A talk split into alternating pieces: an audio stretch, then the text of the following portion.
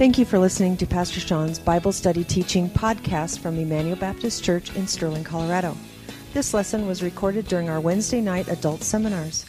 For more information on Emmanuel Baptist Church, please visit our website at www.ebc online.org. Now here's Pastor Sean. If you guys remember from last week, Paul gave his resume. Uh, do we have handouts? Are they making their way around? Does everybody have? Okay. So Paul gave his resume of his past life. I'm a Pharisee of Pharisees. I'm this great Jewish leader. Um, you know, I stack my resume up against all these people. I'm the best of the best. And he said, whatever all that was, I consider a loss compared to knowing Jesus. And so Paul has this desire I want to know Jesus, I want to know his power, I want to pursue Christ. And so that's pretty much where we left off last week at the end, or uh, uh, basically chapter 3, verse 11. So we're going to pick up in chapter 3, verse 12, and let's read verses 12 through 14. Okay, everybody there? Philippians chapter 3, verses 12 through 14. Pressing on toward the goal. All right, here we go. Not that I've already obtained this or am already perfect, but I press on to make it my own, because Christ Jesus has made me his own. Brothers, I do not consider that I have made it my own, but one thing I do, forgetting what lies behind and straining forward to what lies ahead, I press on toward the goal for the prize of the upward call of God in Christ Jesus. Now, in verse 12, what does Paul say? I haven't arrived. I really want to know Jesus. I want to suffer with Jesus. I want to experience the power of Jesus. I want I desire to know more about Christ, but I haven't arrived. I haven't already been made perfect. I'm not there yet. Who's the greatest apostle to ever live? The one writing this, right? Paul. And Paul says, I haven't arrived. So, is there ever such a thing as a Christian who, quote unquote, has arrived? To where they're spiritually mature and they've gotten to a point where they no longer struggle with sin. I was flipping through the channels. I told you guys this story before, and so pardon me if you've heard it, but I was maybe about 10 years ago, I was flipping through the channels um, like the Christian TV that you shouldn't watch because it's dangerous to your theological health. So I was flipping through the Christian channels and I came across this one televangelist with the slick back white hair, and he said, I feel sorry for y'all Christians that still sin. I don't struggle with sin anymore. When the devil come to me, I just say, devil, get out of here. I, I don't struggle with sin ever again. I feel sorry. I pity you Christians who still struggle with sin. What do you think about that? Talking? Barking up the wrong, wrong tree. All right, so let's talk about. Yeah, living on the mountaintop by himself. Yeah, ask his wife that question and his kids. Let's talk about the perfectionist heresy. And I use the word heresy. It's not a damnable heresy where if you believe this, you'll be sent to hell. But it is maybe a false teaching. Um, the perfectionist false teaching would say this that we can achieve a state of sinless perfection here on earth and actually cease from sinning. Now, there are some denominations out there that actually believe that. That you can, at some point in your life, reach that state where you no longer sin. Now, how long you stay there, I'm not sure. But you can achieve it. What does the greatest apostle who's ever lived say in verse 12? I haven't obtained this. I'm not perfect.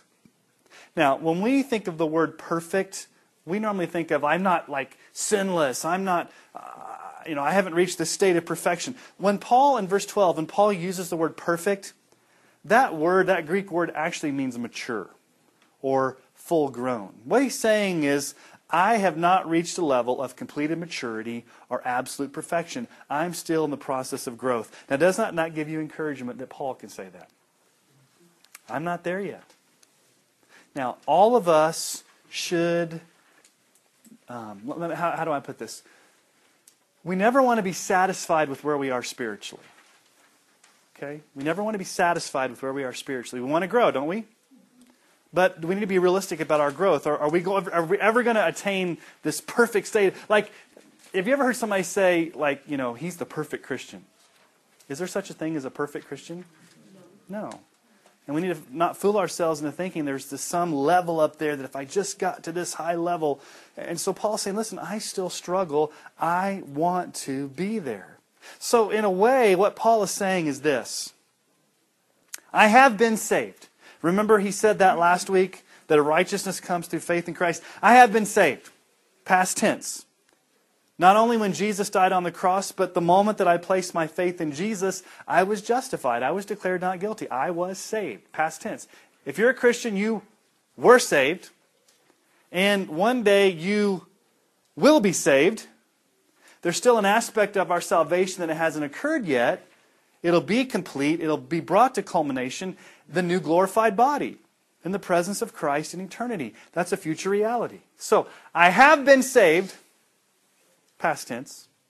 I will be saved when Christ comes back and I go to heaven. So, the real question is okay, what do I do now? How do I live in the present? Do I just sit by and wait to be raptured? Do I do nothing and just let go and let God? Am I passively just waiting on God to do everything in, in my Christian life? I don't do anything. Do I collect my fire insurance and coast knowing that I get to avoid hell? What do I do? Do I just sit back and say, well, all right, I'm saved. That's cool. Now I'm just kind of kind of twiddle my thumbs and wait around to be this great Christian? Paul's already answered this question. Go back to chapter um, 2 verses 12 and 13. What did Paul already tell us to do? Work, therefore, my beloved, as you've always obeyed, so now, not only is in my presence, but much more in my absence, you work out your own salvation with fear and trembling, for it is God who works in you both to will and to work for his good pleasure. So you need to put forth spirit empowered, grace empowered effort to grow in Christ because God works in you. And that's basically what Paul is saying here. Notice what he says I press on. Verse 12. Not that I've already obtained this, not that I've already been perfect, not that I'm completely mature, but I press on. I press on, which means continually pursuing, chasing, running. Paul is a sports fan. He uses a lot of athletic imagery. This idea of pressing on was used of a sprinter who exerted aggressive energy to win the race. I'm going to press on. I'm going to exert some energy. I'm going to run the race. I'm going to pursue Christ. Now, this is where I'm interested to hear all the different translations of the end of verse 12. I press on to make it my own because Jesus has made me his own. The ESV says, make it my own. Was it King James? Anybody have the King James? Does it use the word apprehended or something like that? possess, possessed, okay. So, okay. Okay, so so you have lay hold what does yours say, Justin? Possess. Took or took hold? Took hold. Took hold. Okay, lay hold, took hold. Anybody have a different translation? Grabbed hold. Okay, that's probably the best translation right there. Um, what translation was the grabbed hold?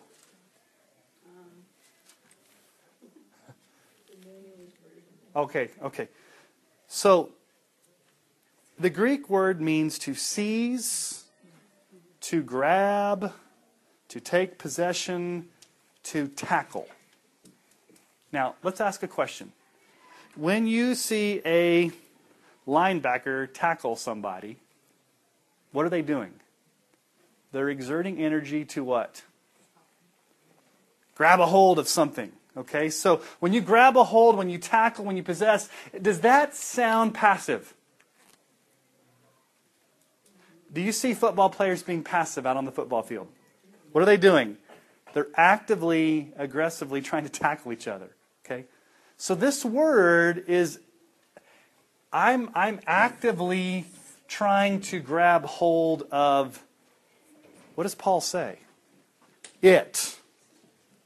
Because Christ has grabbed hold of me. So it brings up a question. You got to ask the question. Paul's talking about grabbing or holding or tackling, seizing, possessing. What is Paul grabbing so tightly? Well, let's ask the question in reverse. Because Paul does tell us in a roundabout way. Notice the second half of verse 12. Christ Jesus has what? Grabbed hold of me. So who grabbed hold of who first? Jesus, in a sense, did what? He tackled us. He took a hold of us. Christ hunted us down in His grace. Christ made us His own. Think about the imagery there. Were we worth pursuing? Were we worth being chased down? What did Jesus do? Jesus chased us down and he grabbed a hold of us. He took possession of us. He owns us in his powerful grip. So Paul says, listen, Christ Jesus has, has, has taken a hold of me. He's grabbed me. So in turn, I want to turn around and do what? Grab hold of him. Now, what does that mean? What is that? What's the purpose of what is it? I mean, abstractly, yeah, I'm going to grab hold of Jesus. What, what does that mean? Well, why were we saved in the first place? Romans 8:29 tells us why God saved us, why God predestined us. For those whom he foreknew, he also predestined to be conformed to the image of his Son, in order that he might be the firstborn among many brothers. Why has God saved us? To make us look more and more like Jesus. That's why you've been saved. For God's glory, for you to look and act and smell and relate and think more like Jesus. Okay, so why did Jesus take hold of you? Why did Jesus save you? So that you could look more like Him. That is why Christ laid hold of us, to make us like Him. So, what's Paul's burning desire? I want to be like Christ. I press on. I make it my ambition. I want to grab hold of Jesus so tightly that I look more and more like him because Christ took hold of me. And that's why Christ saved me, so that I would look more and more like him. And so, what does he say in verse 13? Brothers, I do not consider that I've made it my own. I'm not there yet. I'm not fully looking like Jesus. When I step foot into heaven, I will receive the fullness of my salvation. But right now, I'm still in the growth process. I want more of Christ. I want to look more Christ like. I want to be more Christ like. I'm just not there yet. I'm not mature. I'm not been made perfect. But what do I do? There's one thing I do. Remember Curly from City Slickers? There's one thing. What's the one thing that he does? What does he say? Forgetting what is behind and straining toward what lies ahead. What's behind? Forgetting those things that are behind him. What, are, what did Paul just list? All those things that were behind him. The accolades, the accomplishments, the things we looked at last week, sins, habits, whatever, whatever things that are weighing you down. Paul says, listen, I am not bound by my past. My past affects me, but I'm not going to live in the past. I'm not going to be weighed down by my past. And I'm not going to keep going back to my past. Does it help to go back to your past? No. Now, can you reflect upon your past and can that help you? Yes. But do you want to live there? No. Paul says, I'm forgetting what's behind. I'm a new creation in Christ. That's my old life. I was a Pharisee. I was a blasphemer. I was a persecutor. I'm forgetting all that. I don't want to go back there. I want to move forward. I'm straining. Look what he says there. One thing I do, forgetting what lies behind and straining, straining toward what lies ahead. Again, athletic imagery. It's used of a runner stretching every ounce of their muscles to the limit. So it's this running metaphor, this tackling metaphor. It's almost like, you know, like a linebacker, if you want to think about it. It's, I'm, I'm, I'm running, I'm sprinting, I'm tackling, I'm exerting as much energy through the power of the Holy Spirit to become more Christ like. And I'm not there yet, but I want to be there. And I don't want my past to bog me down. I'm forgetting from what's behind. I'm just keeping my eyes on what's ahead. I want Jesus. Does this happen automatically? Like I said a few weeks ago, does it happen by osmosis? Do you go to bed at night, put the Bible on your head, wake up, and you've, grown? No, it requires you to put forth some effort through the power of the Holy Spirit. Verse 14, what does Paul say? I press on, there's the word again, I press on toward the goal for the prize of the upward call of God in Christ Jesus. What's he talking about there? The prize. This is a running imagery. The prize. Oftentimes, the victor, like in the Olympics, is called up on the platform to receive the prize. So Paul says, oh, There's a prize ahead of me. I want to receive that prize. Now, why is it called an upward call? Upward call. Oftentimes, the victor is called up on the platform to receive the prize. Oh, I'm sorry, the prize is the scepter given to the winner of the race representing victory. But what's the prize? Who is the prize? Jesus. John Piper says this in his book, God is the Gospel. He says, if you could have heaven with no sickness, with all the friends you ever had on earth, all the food you ever liked, all the leisure activities you ever enjoyed, all the natural beauty you ever saw, all the physical pleasures you ever tasted, and no human conflict or any natural disasters, could you be satisfied with heaven if Christ was not there? Can we really say that we're being prepared for heaven where Christ himself, not his gifts will be the supreme treasure. How many Christians look forward to heaven because of the streets of gold and uh, no sickness and all that stuff? But what's the prize? Is the prize heaven or is the prize Jesus? The prize is Jesus. Heaven's the byproduct.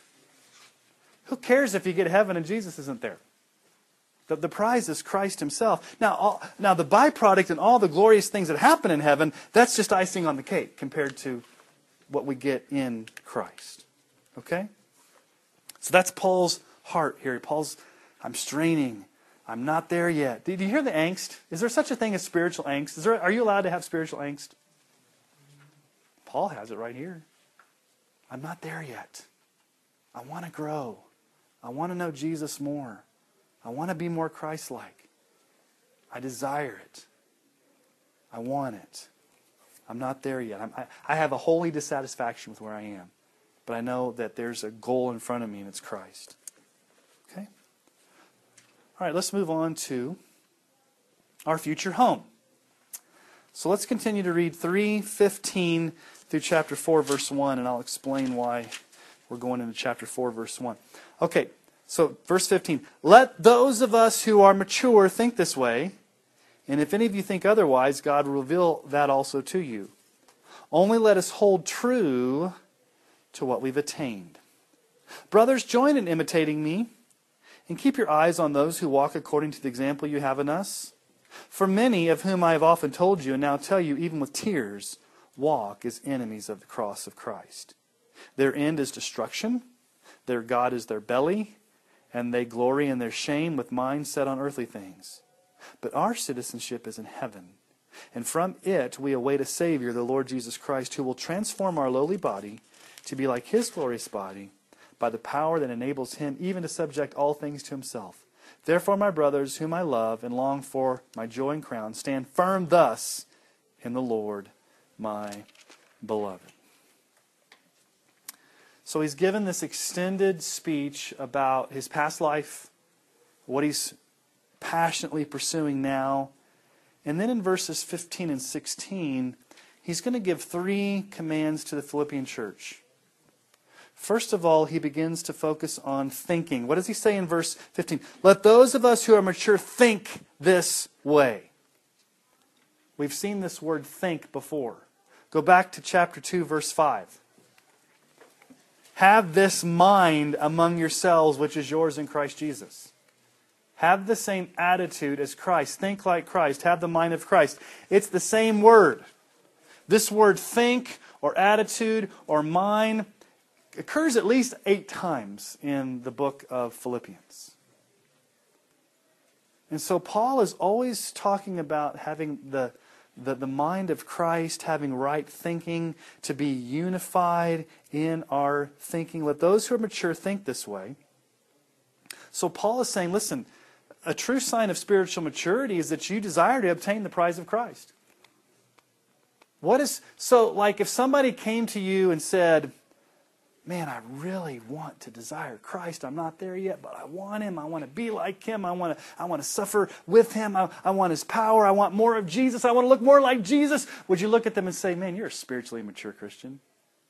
Would you say that to them? What would you say? Paul says, if you think like that, you're mature. Now, the exact opposite, what would an immature Christian sound like? Nah, I don't want to grow. I'm content with where I'm at. If Jesus comes back tomorrow, cool. If not, I'm just going to kind of go on my merry way. I don't really, you know, want to look like Jesus. I'll just kind of be content with salvation. But what, what's the sign of maturity? Being content with just kind of everything, or this desire to know Christ. And that's what Paul says there. Those who are mature think this way. So spiritual maturity is you're thinking about growing in Christ, pursuing Christ. Okay? Now, secondly, Paul is going to issue a warning to these perfectionist people that there may have been some people in the church that kind of thought they were they had arrived. We are the super spiritual. We don't need to be told by Paul what to do because we have attained this super spiritual state. Uh, notice what he says there. And if anyone of you think otherwise, God will reveal that to you also. If you think you've attained it, if you think you've arrived, if you think that you're sinless and you, and you don't have to worry about this pursuit because you've already arrived, God will show that to you. And then, thirdly, in verse 16, Paul gives an exhortation. The ESV says, Let us hold true to what we've obtained. I think the NIV says, Let us live up to. Anybody have a different translation besides hold to, live up to in verse 16? Walk. Walk.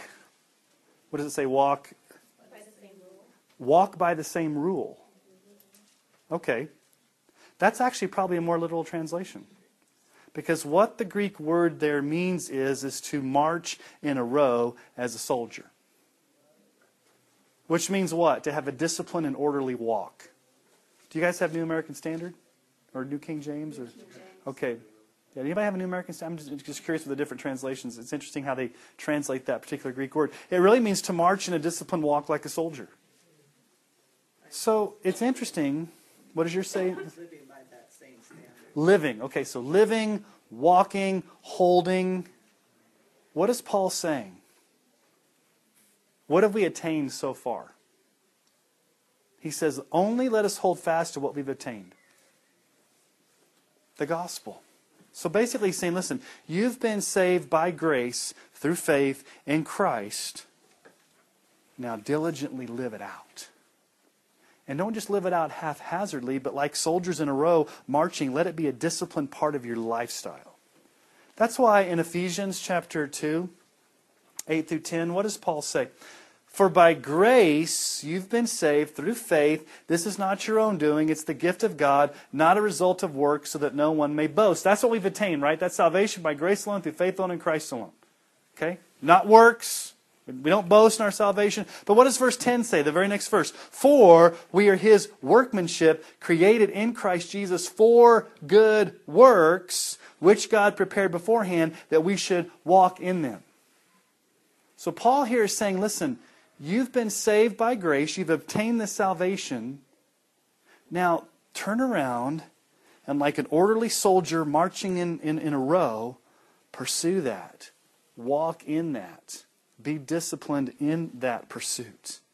Don't be haphazard. And so it's an exhortation to individual Christians, but I think it's also to the entire church. Let us but all of us hold to what we've obtained. So think about this metaphor. Think about how important this imagery of soldiers marching together in a row is such a powerful metaphor for how we are to live our lives together in community as Christ Church. What does it mean we're all marching together? We're marching together side by side in the gospel. Have we not seen this before? Go back to chapter 1, verse 27. We've seen this before. Paul has introduced this theme earlier. Verse chapter 1 verse 27. Only let your manner of life, does that not sound like living it out? Let your manner of life, your conduct, the way you walk, be worthy of the gospel of Christ, so that whether I come and see you or am I'm absent, I may hear that you're standing firm in one spirit with one mind, striving side by side for the faith of the gospel. You're together. You're side by side. You're marching together. You're walking together. You're in this together. You're supporting one another. You're soldiers in the trenches. You're living life together in the gospel and the power that God gives you. And you're living this out in real ways. That's what Paul's saying there. Now, in verse 17, it's interesting. What does Paul say? Join in imitating me. And keep your eyes on those who walk according to the example you have. Now, this may sound a little arrogant. What do you mean, Paul? Imitate me. I thought we were to imitate Christ. Are we to imitate Christ? Yes. Are we to imitate those who have a strong walk with Christ? Yes. Now, ultimately, we are accountable to Christ and should follow Him alone. But He gives us models and those stronger and more mature in the faith to encourage and equip us. 1 Corinthians 4:16 what does Paul say? I urge you then, be imitators of me. 2 Thessalonians 3 7 through 9. For you yourselves know how you ought to imitate us, because we were not idle when we were with you, nor did we eat anyone's bread without paying for it, but with toil and labor we worked night and day that we might not be a burden to any of you. It was not because we do not have that right, but to give you ourselves as an example to imitate. Do you have somebody in your life who's more mature than you that you look up to and you emulate, imitate, look at their example? Not that you worship them, okay? I'm not saying you worship them, you idolize them, you put them on a pedestal, they never fail. But is there somebody in your life that's advancing beyond you that you look to that, like, I want to be that person when I grow up? Even if you're like 70 years old, I still, I'm that person I want to be when I grow up. Hopefully, there's somebody in your life, or maybe in in times in your life a mentor or a spiritual leader that, that you looked at and said, you know what? That person has a strong walk with Christ, and I want to follow the example of that person. Not that they never sin, not that they're never going to let you down, but there's just somebody. So, like, for example, I was talking about, I can't remember who I talked about this the other day with. I'm in so many different contexts. So, if I, I don't think it was in this group. Okay. This is you. This is not on your notes, okay? This is a freebie for tonight, okay? So, every single Christian should have a Paul in their life. And what I mean by a Paul is that you should have somebody in your life that's more spiritually mature that you that you can look up to. That's pouring into you, that's encouraging you, that's mentoring you, okay? Now, you should also have a Barnabas in your life. And a Barnabas is somebody that's kind of equal with you, that comes alongside you, that's an encouragement with you. They're not necessarily pouring into your life as a mentor, but they're, they're encouraging you side by side. You're, you're, kind of, you're kind of equals spiritually. And then at the same time, you should have a Timothy. There should be somebody in your life that you're bringing along, that you're encouraging, that you're raising up, that you're mentoring, that you are, that, that you're the Paul to them. And so, as a healthy Christian, you'd have all three of these in your life. You'd have a Paul, you'd have a Barn, maybe a bunch of Barnabas. And, and does, that, does that concept make sense? Now, finding those people is hard. Investing. And so, in my life, that's kind of the model I've tried to live by. I've got, I've got a few Pauls in my life. They aren't in this church. There are pastors outside this church that I still spend time with that mentored me when I was a youth pastor, when I was younger, that I still get on the phone and call them when I have problems. Say, how in the world do I deal with this at Emmanuel Baptist Church? Because I can't talk about you guys to you guys. No. You understand what I'm saying? You understand what I'm saying. It's like, so, you know, and, and, and obviously there's the elders that are kind of some Pauls to me, but I would probably consider maybe the elders more Barnabas's. And then there's, there's Timothy's. And so I would just encourage you, you know, who's your Paul? Who are your Barnabases? And, and who's your Timothy? And just pray about how God may, may orchestrate that in your life. Um, it'd be a healthy church if that would be happening. Because you'd be having a lot of leaders emerging, and then you'd just have a lot of encouragement. So, anyway, that's a freebie for tonight. All right? Now, last week, Paul started out by saying, Who let the dogs out? Remember? You're like, Who? Who? Who let the dogs out? Back, look at back at chapter 3, verse 2. Look out for the dogs. Look out for the evildoers. So there was this group of false teachers that had crept in the church, and they were destroying the gospel by making people get circumcised as an requirement for salvation. Paul's going to return to that group of people possibly in verses 18 and 19. He's going to deal a final blow to these false, false teachers. So what does he say in verse 18? For many of whom I've often told you, and now even tell you with tears, walk as enemies of the cross. Paul's tearful about this. Paul is saddened by this. He says there are many, many, notice that, there are many who walk as enemies of the cross. And he's, he's burdened by that. Now, back then, there were many that walked as enemies of the cross, but do you think that happens today? There are some people who are ambivalent. I could care less about Jesus. They're disinterested. They don't accept the message of the gospel. But you also have people who are hostile and are militant. You deal with two types of people in our world today ambivalence or hostility when it comes to the cross. There are those when you share the gospel with them are like, oh, that's not a big deal. You know, okay, Jesus died on the cross, cool. You can believe what you want to believe. It's okay for you. Just don't talk to me about this Jesus stuff. I really don't care. Let me live my life. That's more ambivalence. You got those other people like, I don't want to hear anything about Jesus. I hate him. I hate the cross. Don't shove that down my throat. They're, they're violent about it. Both of those are enemies of the cross. Just some are more vocal and more violent and more um, hostile. But we don't know exactly what's going on here, but Paul says they're walking as enemies of the cross of Christ. How would you like to have that as your name badge? My name is enemy of the cross of Christ. That's a, that's a strong, strong statement. Now, Paul is going to give four very specific statements about these people in verse 19 explaining their theology and practices of these false teachers who are enemies of the cross. What does he say? First of all, number one, their end is destruction. Their end is destruction. Now, this does not mean that they're going to be destroyed and never cease to exist, like cease to exist. It means that Paul's very strong that they are going to experience torment in hell. Now, I don't have this is an opinion. Okay, so don't take this as, as I think based upon these verses we're about to look at, there is a hotter, darker, more severe place in hell for false teachers than there is for just your average Joe Blow person that denies Christ. Now, again, that's an opinion.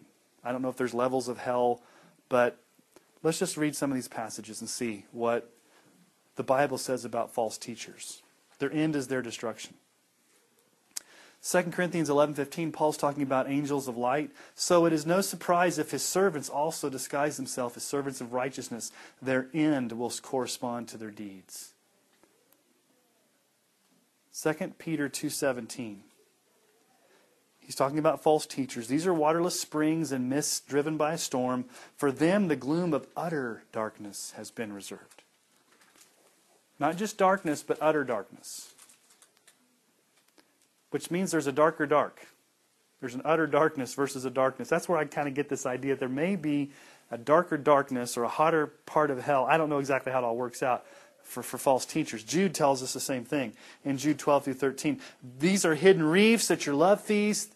As they feast with you without fear, shepherds feeding themselves, waterless clouds swept along by winds, fruitless trees in late autumn, twice dead, uprooted, wild waves of the sea, casting up the foam of their own shame, wandering stars for whom the gloom of utter darkness has been reserved forever.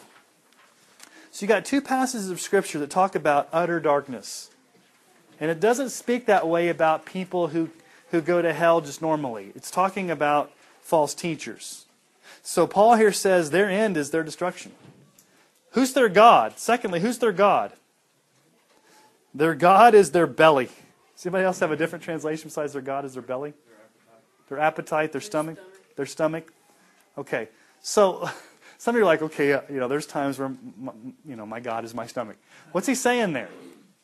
What are they driven by? Now, it could be literally, this could be metaphorical or it could be literal. Like, it could be literal, these guys are gluttons. Their God is their stomach and they, they just get fat and they're glutton. Or it could be that they're driven by appetites. We really don't know. We do know that Paul says in Romans 16, 18, For such persons do not serve our Lord Christ, but their, but their own appetites. And by smooth talk and flattery, they deceive the hearts of the naive. When you go and look at false teachers in the Bible, it often talks about them being driven by appetite. And I don't know if that's just a physical appetite. I think it's more an appetite for lust, an appetite for power, a lust for power. Okay. Yeah, like a wolf. They're called ravenous wolves. So what do they want? They want to keep eating the sheep. I need you know, the more people I devour, the more people, the more people that give money to my ministry. One eight hundred bless me. The more they give to me, the more I'm going to devour those sheep and get and get fatter and fatter and richer and richer. I mean, think about it. How do televangelists get rich? How do they get fat, rich? They prey upon weak willed people that are willing to give them money. The third thing Paul says here is they glory in their shame. Now, anybody have a different translation? I'll give you the literal translation here.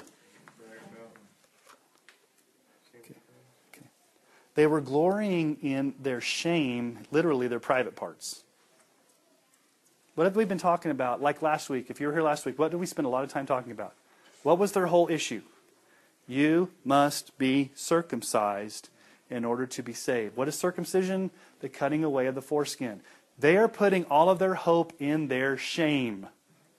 Paul's basically using a metaphor. They are putting all their hope in their private parts and the fact that they've been circumcised. So, what's he saying?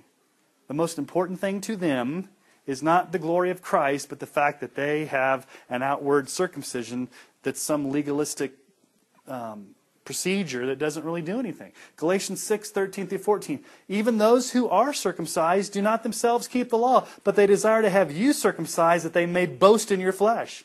But far be it from me to boast except in the cross of our Lord Jesus Christ, by which the world has been crucified to me and I to the world. And then what's the last thing he says here? Their minds are set on earthly things. What has Paul been saying all along about minds? Have the mind of Christ. Have the same attitude.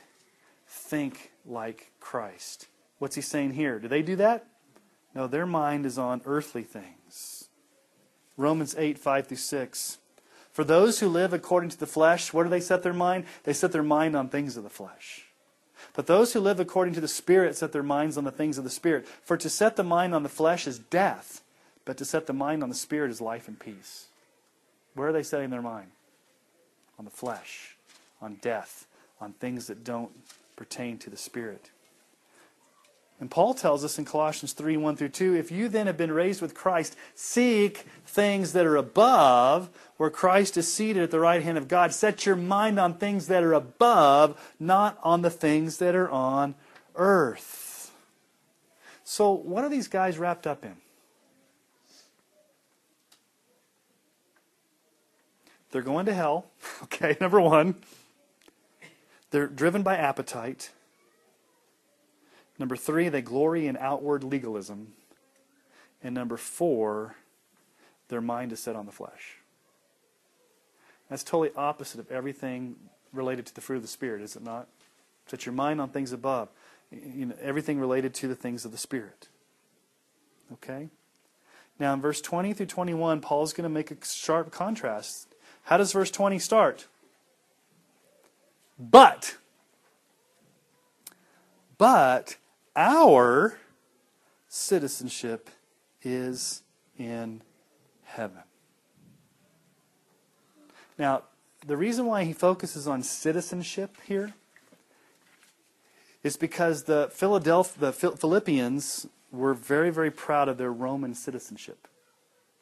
They were one of the few Roman colonies in that area that were actually Roman citizens, and they could appeal to their citizenship. So it would have meant something to the original audience to talk about this whole idea of, of citizenship. So let me ask you a question Whose country are you a citizen of?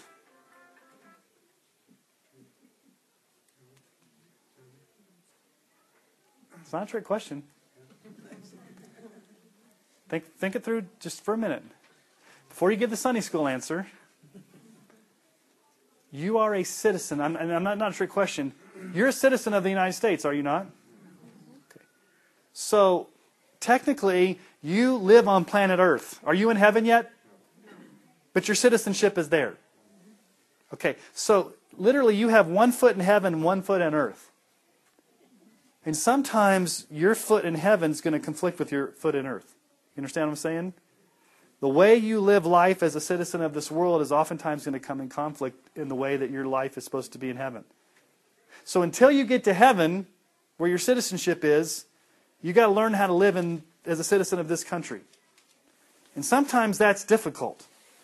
So, how do you live as a citizen of this nation? So, that's a good question. How do you live as a citizen of the United States when you're a citizen of heaven?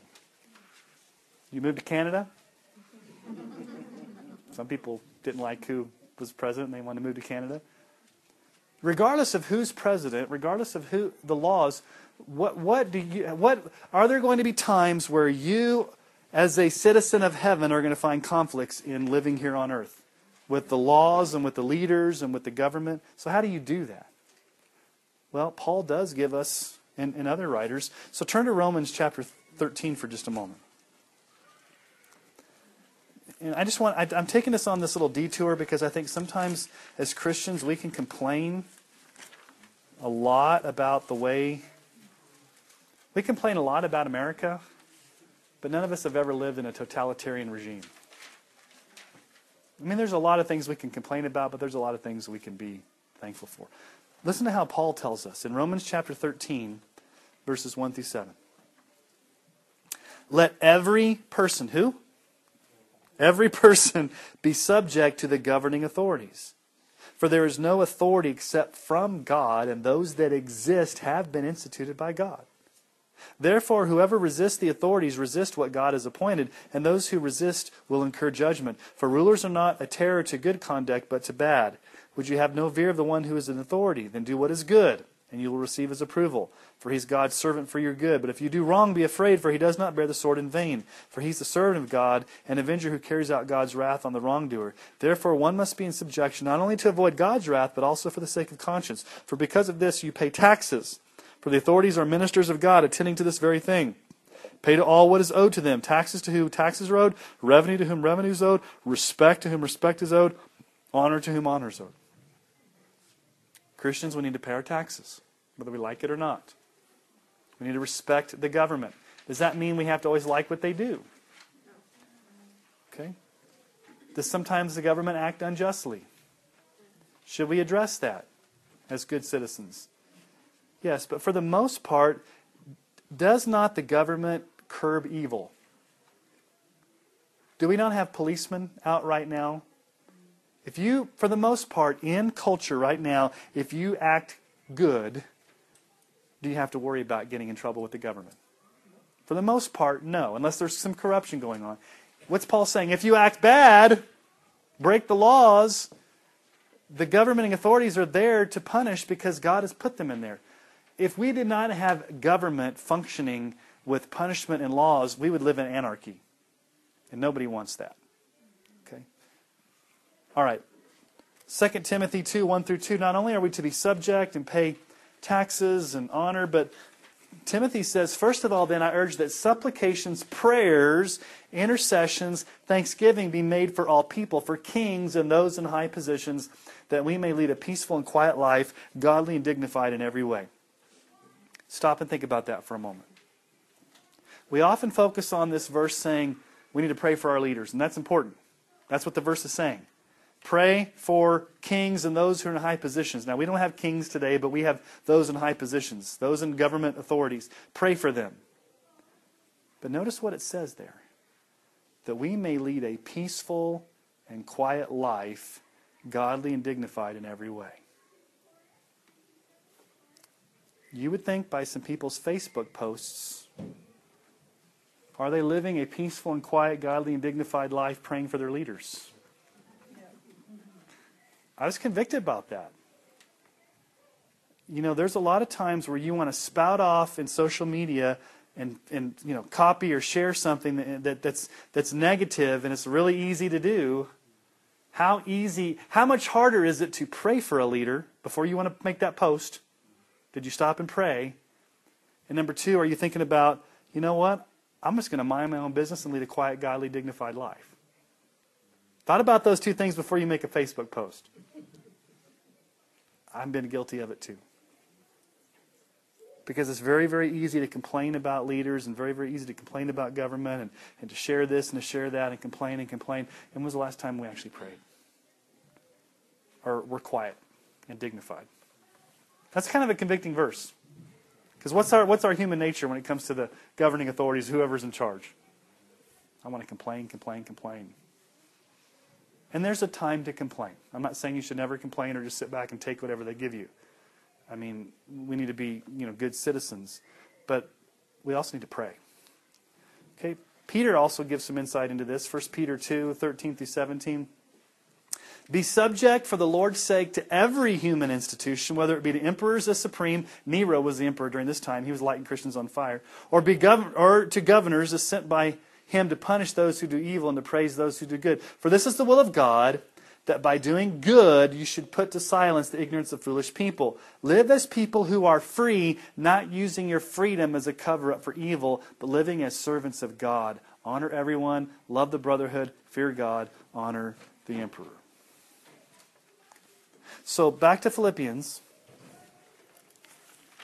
Paul says, okay, we're, we're citizens of this earth. We are citizens of the United States. Hopefully, all of us here. I don't think anybody here's here as an undocumented worker. If you were, that's fine. You're welcome to this class.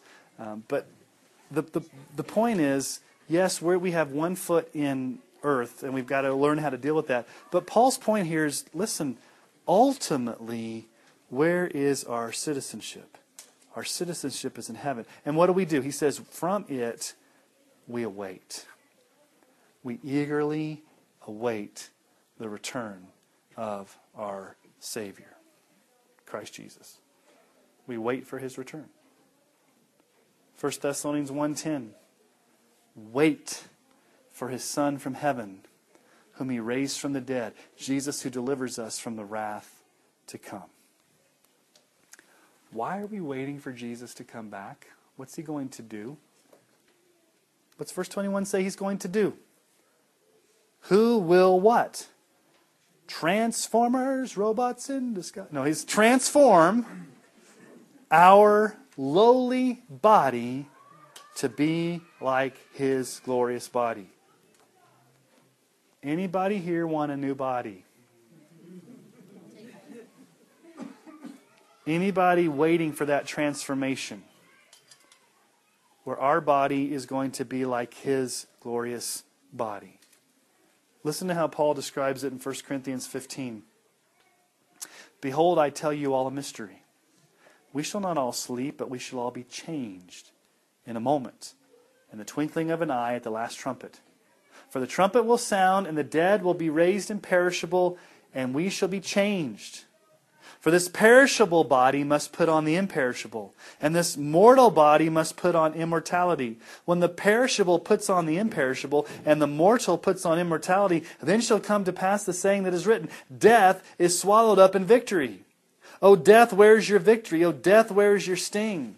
The sting of death is sin, and the power of sin is the law. But thanks be to God who gives us victory through our Lord Jesus Christ. Therefore, my beloved brothers, be steadfast, immovable, always abounding in the work of the Lord, knowing that in the Lord your labor is not in vain. In a twinkling of an eye, we will be changed, and death will be no more. And we will be like our lowly bodies, our lowly, sinful, frail bodies will be made like His. Verse 21 Who will transform our lowly bodies to be like His glorious body. How? By the power that enables Him to even subject all things to Himself. Does it take serious power to transform lowly bodies? Yes. Did it take power for Jesus to raise from the dead? Yes. Is that power available to us right now? If you say no, let me read you a passage of Scripture Ephesians 1 19 through 22. What is the immeasurable greatness of his power toward us who believe, according to the working of his great might that he worked in Christ when he raised him from the dead and seated him at the right and seated his, him at his right hand in the heavenly places, far above all rule and authority and a power and dominion, and above every name that's named, not only this age, not only in this age, but in the one to come. And he put all things under his feet and gave him as head over all things to the church. The power that raised Jesus from the dead has been given to us. And Christ rules over all things. Colossians tells us this 1 15 through 20. This is talking about Jesus. Jesus, He's the image of the invisible God, the firstborn of all creation. For by Him all things were created, in heaven and on earth, visible or invisible, whether thrones or dominions or rulers or authorities. All things were created through Him and for Him. And He is before all things, and in Him all things hold together. he's the head of the body, the church. He's the beginning the firstborn from the dead, that in everything he might be preeminent. For in him all the fullness of God was pleased to dwell, and through him to reconcile to himself all things, whether on earth or in heaven, making peace by his blood on the cross. Jesus is supremely sovereign over all things. He's going to come back, and when he comes back, he's going to transform our lowly bodies to be like his because where's our true citizenship? In heaven. And Paul says we wait for that. Now, I don't know what it means to wait. Because when I think of waiting, I think of like sitting in line waiting. It's, not, it's kind of boring, right? But I think when you, as a Christian, wait, you wait with activity. You don't just sit around and wait. You're doing the will of the Lord as you're waiting for Him to come back. But you always have that expectation that ultimately. So, what's the point? Do you want to live your life so much focused on the things of this earth that you lose sight of where you really belong? Where do we really belong? In heaven. And we need to set our minds on things that are above. Because these Judaizers were setting their minds on earthly things, they were caught up in this world. Now, sometimes it's hard. When you're in the thick of this world and it's all around you, sometimes that's all you can see.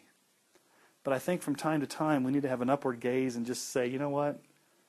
This stuff really doesn't matter because this is not really my home. Yeah, I'm kind of passing through and I need to, and, and, and I'm living in a tent. I'm not going to put down roots. I'm kind of in a mobile home on this earth. I don't live in a real house because my real house is in heaven. But while I'm here dealing with all this junk, I want to pursue Christ. I want to, I want to seek his face, but I want to eagerly wait for him because one day he's going to come back and in the twinkling of an eye, he's going to change my body to be like his because he has the power to do it. And he's got everything under his feet. So, chapter 4, verse 1, actually should not be chapter 4, verse 1. It should be chapter 3, verse 23, or 22. Because in the Greek text, it's actually included. That's why if you look there, it, it, maybe translations, it goes into chapter 4, but then there's like a new heading um, after verse 1. But what does Paul say? Stand firm in the Lord. Stand firm. That's interesting that he would say, stand firm in the Lord. Philippi was a military city with many military families. And Paul is going to use military imagery here to connect to his audience. Earlier, they were to march, what? As together as an army. Here he's saying, okay, you're not just marching, but you're, you're standing firm. The Roman armies were known for standing unmoved against an enemy. The church was to stand in the same way in the face of those who were enemies of the cross and false teachers. Now, you've seen some of those movies. Like, what was that movie, 300? Or I, don't, I can't remember the movie. You've seen those movies where they, the Roman soldiers all get together and they put their shields up and they all stand together and they walk together. What was that? Yeah, the turtle formation. They're all moving together and they're standing firm. And so when the when the enemy comes, they're able to stand. So the Bible talks a lot about standing, standing firm.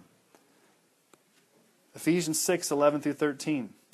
Put on the whole armor of God that you may be able to stand against the schemes of the devil.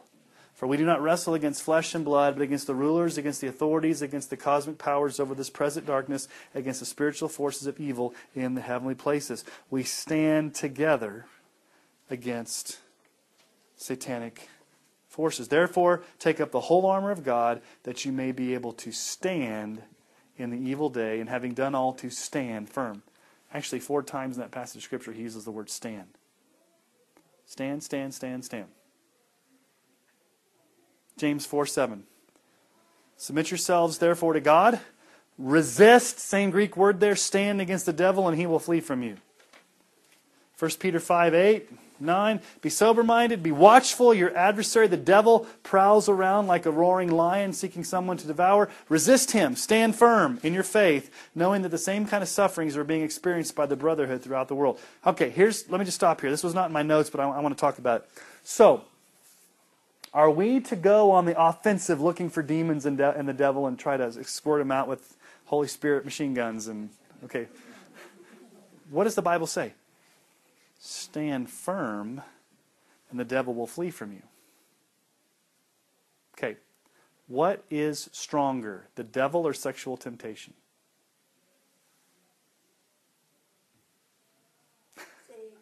What is stronger, the devil or sexual temptation? It's a trick question. The Bible never the Bible says stand firm against the devil and he will flee from you. What does it say about sexual temptation? Flee sexual temptation. You're never supposed to stand firm against sexual temptation. You're supposed to run away from it. Okay? You're supposed to stand firm against the devil. That's kind of a, just a trick question. But we're to stand firm with the gospel.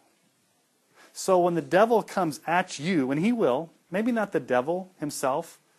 Of talked about that Sunday morning with Judas, that Satan entered Judas himself. Um, it could be demonic forces, but when these forces of evil come against you, you stand. And there's a promise that they'll flee from you. You don't have to go on the offensive looking for the devil. He's going to come looking for you, especially if you're living a Christian life that's, that, that's your target of, of the enemy. And so Paul here is saying, listen, you guys have to stand firm. There's false teachers coming at you. There's enemies of the cross coming at you. There's the devil coming at you. There's all these forces coming at you. You stand firm. Now, does he say that in isolation? You stand firm as a little Christian out here by yourself. Does that help? What's the imagery here? Military, marching together, standing together, being a family, being an army, being connected. So when he says stand firm, it's not like I'm this little Christian out here standing firm, hoping that things. No, it's we're standing firm together. We're encouraging one another.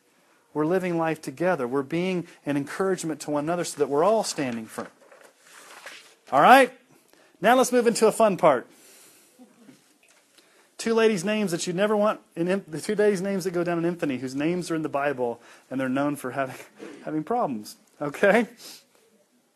So let's read um, verses 2 through, um, 2 through 3. I entreat Euodia and I entreat Syntyche to agree in the Lord. Yes, I ask you also, true companion, help these women who have labored side by side with me in the gospel together with Clement and the rest of my fellow workers whose names are in the book of life. Two women's names are listed. How would you like to have your name listed? Euodia and Syntyche. What's Paul saying? I want them to agree, be united. It's the same word we saw back in chapter 2, verse 5. Have, what's Paul been saying all along? Have the same mind, be like minded. These two ladies aren't like minded. And it's gotten so bad that Paul asks for a mediator, a true companion, a yoke fellow. Syzygus is maybe what his name was, some scholars believe. Now, here's the thing. We don't know what the problem was between these two ladies. We just know they're listed. Paul says, Get along, ladies. It probably was not immorality because it probably would have been called for church discipline. It's probably an issue of gossip, backbiting, petty, something petty where these two ladies were at each other's throat and they were causing division in the church. Okay. Does that happen in churches? And I'm not trying to be sexist here, but our oh man, how do I put this? Um, it's in the Bible, so I'll let the Bible answer it. Um, are are are sometimes women prone to not get along? Can I just say that? Can I ask that? Okay. Those of you that work with, like, I've talked to my wife. She's like, I'd much rather work with men because men, I get along better with. All you women are like, do, women, do you work better with men or with other women? Men. Okay. Now, obviously, there could have been. This could have been. Too, I'm not saying that this is strictly for women, and women always cause problems, and the men never do. I'm not saying that. Don't hear me say that. I'm saying that we have two women's names that were causing problems. Men can cause problems too. The point is, is that um, we need to be on guard in the church against gossip, slander, backbiting, and divisions. So, who knows? There may have been even factions in the church. You had the Euodia group and the Syntyche group. And when there was a church fellowship or potluck, they would not sit by each other. Or when both of them walked into the foyer and one was there. I mean, when I first came to the church, I had to deal with this. There were two women that were at each other. And I think it was like the second month I was here, I had to have them both in my office. This is over at the old building. And I had to, I like literally, I had another person in there with me, the growth group leader. And literally, I remember like standing like this, barking on that and barking on that. And I'm like, whoa, let's calm down. And so, I mean, I had to play referee to two and so I'm like, I'm thinking, I know what Paul probably was talking about between Euodia and Syntyche. And so, evidently, these um, women, and, and it could, I mean, men, men can do this too, but particularly here, we're causing problems. Okay? And he's saying, get along. Get along in the Lord. And there had to be a, a yoke fellow or a mediator to come do it. Now, turn one book over to Ephesians chapter 4. Ephesians chapter 4, 25 and following.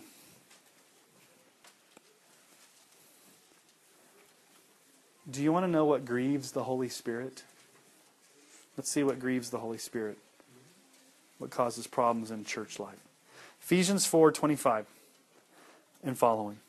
Therefore, having put away falsehood, let each one of you speak the truth with his neighbor, for we are members of one another. Be angry and do not sin. Do not let the sun go down on your anger, and give no opportunity to the devil. Let the thief no longer steal, but rather let him labor, doing honest work with his own hands, so that he may have something to share with anyone in need. Let no corrupting talk come out of your mouths, but only such as is good for building up as fits the occasion, that it may give grace to those who hear. And do not grieve the Holy Spirit of God, by whom you were sealed for the day of redemption. Let all bitterness and wrath and anger and clamor and slander be put away from you, along with all malice. Be kind to one another, tenderhearted, forgiving one another, as God in Christ forgave you. What's the one thing that grieves the Holy Spirit of God? When Christians don't get along. When there's gossip and backbiting and and slander and anger and clamoring and disunity. Um, it grieves the Holy, very Holy Spirit of God. And so I guess what I'd say is don't be a Euodia or Syntyche. Man or a woman. Doesn't matter. All right, here we go. We're going to go to this last section. Let me see how much time do we have left. We got a, we'll see how far we get here. We may, we may have to pick it up next week. So let's look at verses 4 through 7. And we'll all sing it together. Rejoice in the Lord always. And again, I say rejoice. I'm sorry. Anyway, that's what verse 4 says. Re- There's a song. Rejoice in the, some of you are looking at me like, what are we singing? Rejoice in the Lord always. Again, I will say it. Rejoice. Let your reasonableness, reasonableness, reasonableness be known to everyone. The Lord is at hand. Do not be anxious about anything, but in everything, by prayer and supplication, with thanksgiving, let your requests be made known to God, and the peace of God, which surpasses all understanding, will guard your hearts and your minds in Christ Jesus. Okay? Paul repeats this issue of joy. Rejoice in the Lord always. Again, I'm going to say rejoice. This is the theme of Philippians rejoice. Have joy. Be joyful. In the midst of all things, be joyful. And then he says in verse 5 let your reasonableness be known to everyone. Um, that's an interesting. Tran- the ESV translates it reasonableness. It's a really hard word in the Greek language. It means gentleness or graciousness. Let your graciousness, let your gentleness be known to all. Why? What's he say? The Lord is at hand. The Lord's coming back. So, in light of the second coming, why is being gracious and gentle a good testimony to a watching world? Hasn't he already addressed this? Go back to chapter 2, verse 14. He's already addressed this. Be gentle, be reasonable, be compassionate, because Jesus is coming back. Okay, look at verse 14 of chapter 2. Do all things without grumbling or disputing that you may be blameless and innocent children of God without blemish in the midst of a crooked and twisted generation among whom you shine as lights in the world. Holding fast to the word of life, so that the, in the day of Christ I may be proud that I did not run in vain or labor in vain. As a witness to a watching world, your gentleness, your unity, your togetherness needs to be evident to all. What do you want to be known for at your funeral? Here lies Sean Cole. He was a grumpy old cuss. I tell you a story. Um, when I first came to Emmanuel, another first came to Emmanuel, the very first funeral I did here um, was somebody that was connected to our church whose stepfather died. And this is literally what was said on the obituary. Literally, on the obituary. He had a fondness for hard wine, no, what was it? Strong drink and wild women. That's what it said on his obituary. He had a fine. No, nobody was a Christian in the family except for the person in our church who was connected with. He had an affinity for strong, yeah, strong drink and wild women, is what it said. And I'm like, I'm not going to say that in the worship service. I'm not going to say that at his funeral. Um, but that was literally on his obituary. So, you know, that was what he wanted to be known for. That's what his family knew him for. He, you know, he's strong drink and wild women. Do you want your reasonableness to be known to all? In light of the second coming, don't waste time grumbling, complaining, uh, not getting along. Be somebody whose gentleness is a positive witness to all around because life's too short. Jesus is coming back. That's Paul's point. Rejoice. Be joyful. And then Paul is going to address something that we really um, probably a, a lot of times struggle with. What does he say there in verse 6? Do not be anxious about anything. What's one of the things that plagues us a lot? Anxiety. Are we not anxious? Anxious, stressful. Um, but it, he flat out says, don't be anxious about anything. Okay. Yeah, don't worry, be happy. All right, let's, let's turn over to Jesus' words, Matthew chapter 6. Because Paul gets this from Jesus. Isn't that interesting? Paul gets his theology from Jesus. I mean, yeah. It should be that way.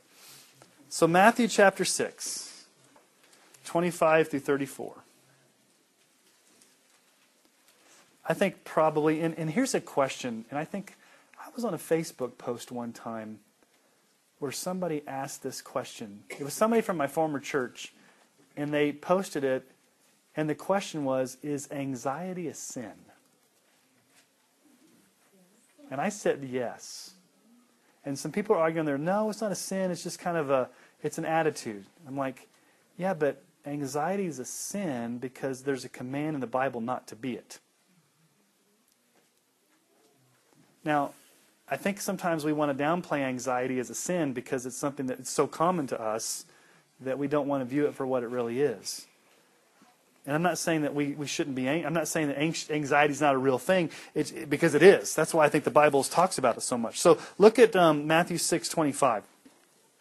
Therefore, I tell you, do not be anxious about your life, what you will eat or what you will drink, nor about your body. This is Jesus. What you will put on. Is not life more than food, and the body more than clothing? Look at the birds of the air. They neither sow nor reap nor gather into barns, and yet your heavenly Father feeds them. Are you not of more value than they? And which of you, being anxious, can add a single hour to a span of life? Why are you anxious about clothing? Consider the lilies of the field, how they grow. They neither toil nor spin. Yet I tell you, even Solomon, all of his glory, was not arrayed like one of these. But if God so clothes the grass of the field, which today is alive and tomorrow is thrown into the oven, will he not much more clothe you, O you of little faith? Therefore, do not be anxious, saying, What shall we eat? What shall we drink? What shall we wear? For Gentiles seek after these things, and your heavenly Father knows that you need them all. Seek first the kingdom of God and his righteousness, and all these things will be added to you. Therefore, do not be anxious about tomorrow, for tomorrow will be anxious for itself. Sufficient for the day is its own trouble. So, Jesus tells us not to be anxious. Stay in Matthew for a minute. Don't turn back to Philippians. Jesus tells us not to be anxious. Paul tells us not to be anxious. So, what do you do when you're anxious? What does Paul tell us to do? Pray. Now, in the Lord's Prayer, you're in Matthew chapter 6. Go back up to verse 8. Do not be like them for your Father knows what you need before you ask Him.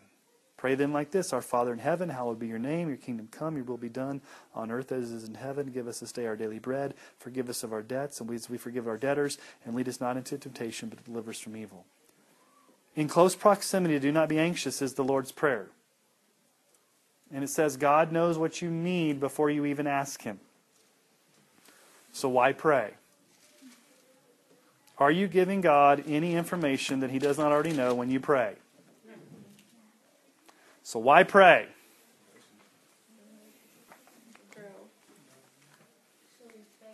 If you are anxious, what do you need to know? That God is there, God is going to take care of you, that God hears and that God loves you. How do you express that? Through prayer. So you have permission to pray when you are anxious. And God answers prayer. Now, here's the thing that we don't often like about prayer how and when God answers the prayer. God promises to bring peace. God promises to take care of us. God promises to answer. How and when He answers, that's up to God. So, what does Paul, back to Philippians, what does Paul say there? Do not be anxious, but in everything, by prayer and supplication with thanksgiving, let your requests be made known to God. That's oftentimes we, cut, we, we skip over the thanksgiving part, don't we? I'm anxious. Let me stop. Before I get too anxious, let me think about all the ways God's blessed me and let me be thankful first. What are we tempted to do when we're anxious?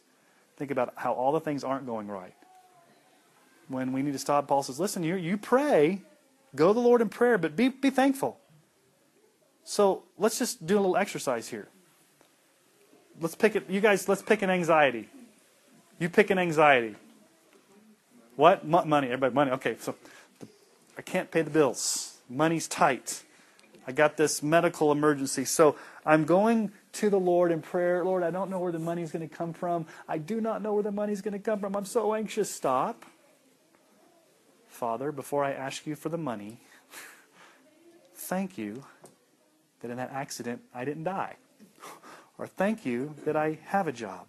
Or thank you that you've given me life. I mean, all the things you can be thankful for. Then it calms your heart down like, okay, Lord, you're sovereign. I'm thankful. You're good. Okay, I'm still anxious, but I'm going to I'm going to ask. And then what does God promise to do? The interesting thing about this is it doesn't say he's going to give an answer. I mean, he does. he gives you peace.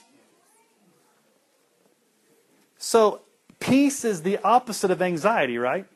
What's anxiety? Inner turmoil. So, what's the peace of God? The peace of God, which surpasses all understanding, will guard your hearts and your minds in Christ Jesus.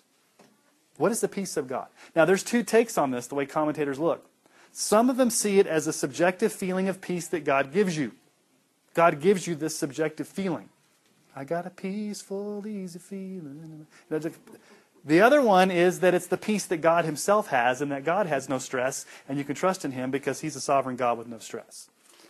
Here's my take I think it is a subjective feeling, but I think it's grounded in your justification and acceptance by God.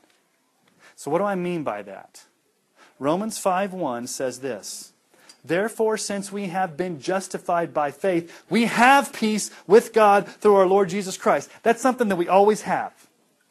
An objective peace with God where we're in a right standing with Him. He's our Father. We're His child. We are accepted. We are not guilty. We have the righteousness of Christ. It's a peace that we're always in. That never changes. But are there times when you don't feel that? So, in a sense, this peace is something you stand in at all times due to your justification, objectively. But this peace is also a subjective sense of joy and calm and contentment that Christ gives you experientially in the moment. Jesus told us in John 14 27. Peace I leave with you. My peace I give to you. Not as the world gives do I give to you. Let not your hearts be troubled, neither let them be afraid. Don't be anxious. Don't be troubled. I'm going to give you peace. Second Thessalonians 3:16. Now may the Lord of peace himself give you peace at all times in every way. The Lord be with you all. Now that's a subjective all times in every way. That's a peace that God gives you in that moment regardless of how God may answer the request, and regardless of whether your situation changes, what does God promise to give you? Peace. May your situation change. Maybe, maybe not. May God answer it in the way that you wanted Him to answer it. Maybe, maybe not. What's the one thing He's going to give you? Peace. And that's what you need because God is sovereign and He's going to flood your heart with peace. And notice the wording there He's going to guard your hearts and your minds. Again, Paul's using military terms here. The word guard is a military term, implying this idea that peace stands on duty to keep anything out, thing out that's going to bring anxiety. So when that anxiety comes in, peace is going to guard it, it's going to keep it out. So we're anxious we have burdens. We have deep, deep concerns. And what does 1 Peter tell us? Humble yourselves, therefore, under the mighty hand of God, so that at the proper time he may exalt you, casting all your anxieties on him because he cares for you. Cast all your cares on him because he cares for you. Jesus can handle it. He can handle the truth. And what can he do? Ephesians 3:20 Now to him who's able to do far more abundantly than all we can ask or think according to his power at work in us. Because notice it says it's the peace that passes all understanding. Okay?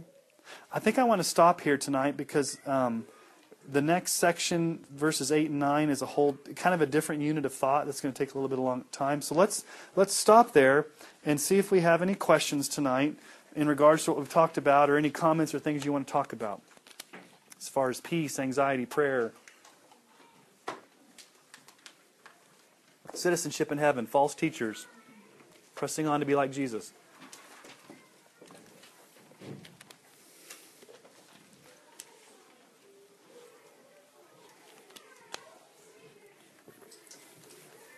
Yes, Bob. One else will talk, I, I don't wanna put this in a, I don't wanna put this in a, in a conversation, confrontational way at all. Uh, but the idea that, uh, I believe that we're called the righteousness of God. Mhm.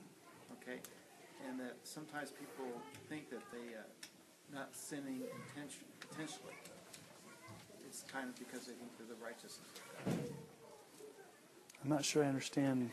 Well, when you talked about that TV evangelist saying he's, he's no longer a sinner.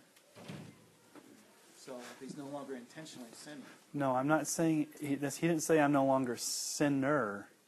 He says I don't sin anymore. okay. So you have to redefine. You have to. You have If to. doesn't intentionally sin anymore. Okay, but you have to redefine.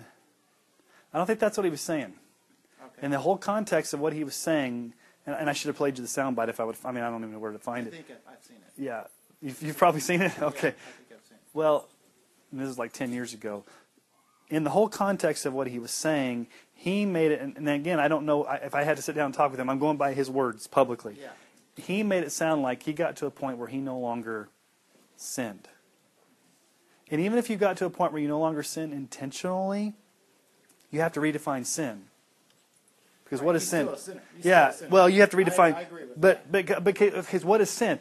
You sin in your thoughts and your words and your deeds. So I could just say I'm no longer sinning by doing outward actions. So okay, if the Ten Commandments is my standard, I'm pretty good. But what did Jesus say? You've heard it said that do not commit adultery. Okay, I got that down. I'm not going to. I'm not going to commit adultery. But if you have lust in your heart, you've committed adultery.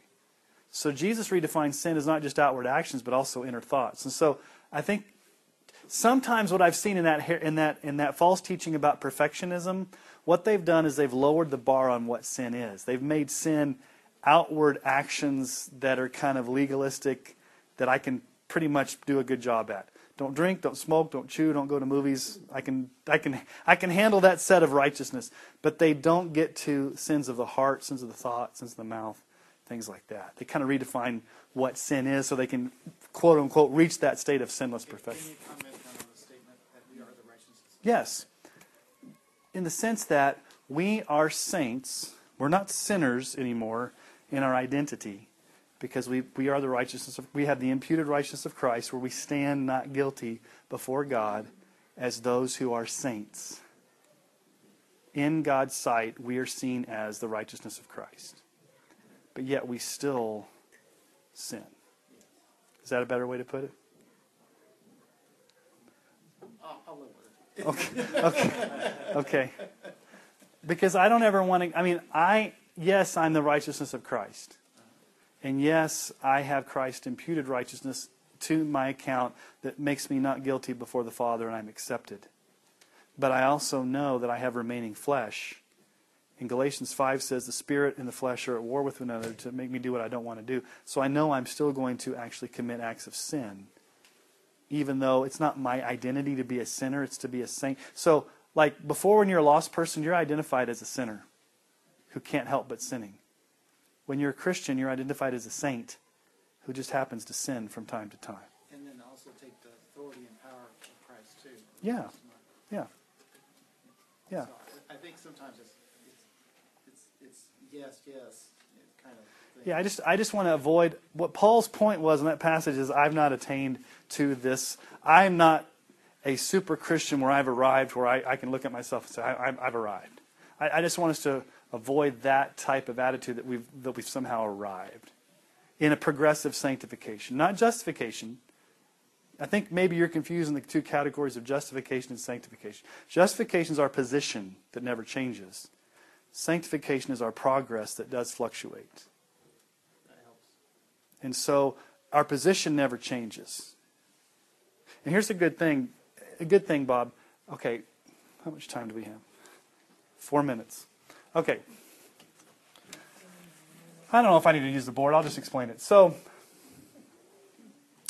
your justification is your permanent standing before God as a child of righteousness, not guilty. That's a position that never changes. Your sanctification is your growth. That can change. Now, here's the problem that a lot of Christians face. When it comes to their attitude about themselves, when it comes to their assurance of salvation, when it comes to how God views them, they base their assurance of salvation, their acceptance by God, on their sanctification and not their justification. And what I mean by that is they look at their progress, how well they've done. God must love me more when I'm doing better. God must love me more when I, less when I'm doing less.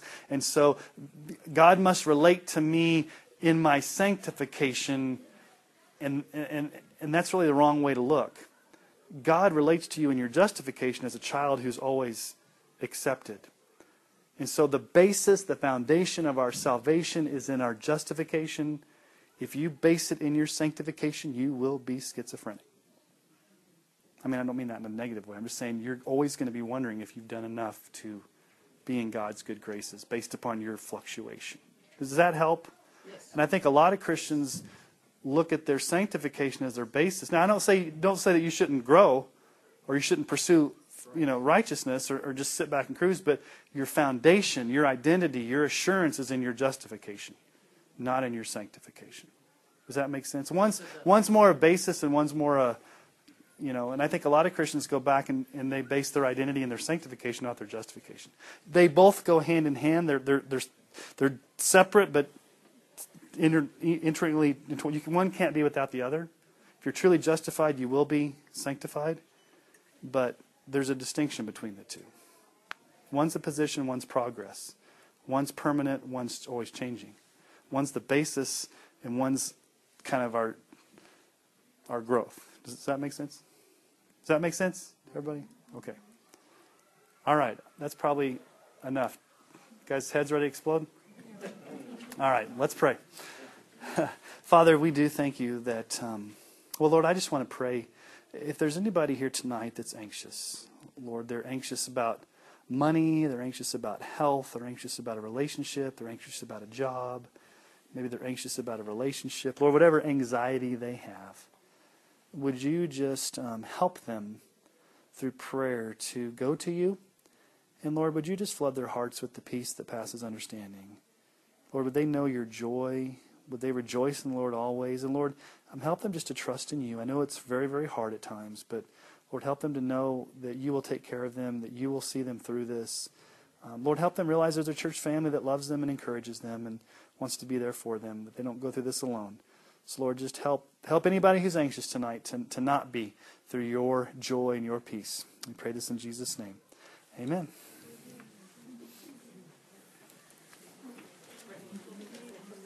All right, let me stop recording here.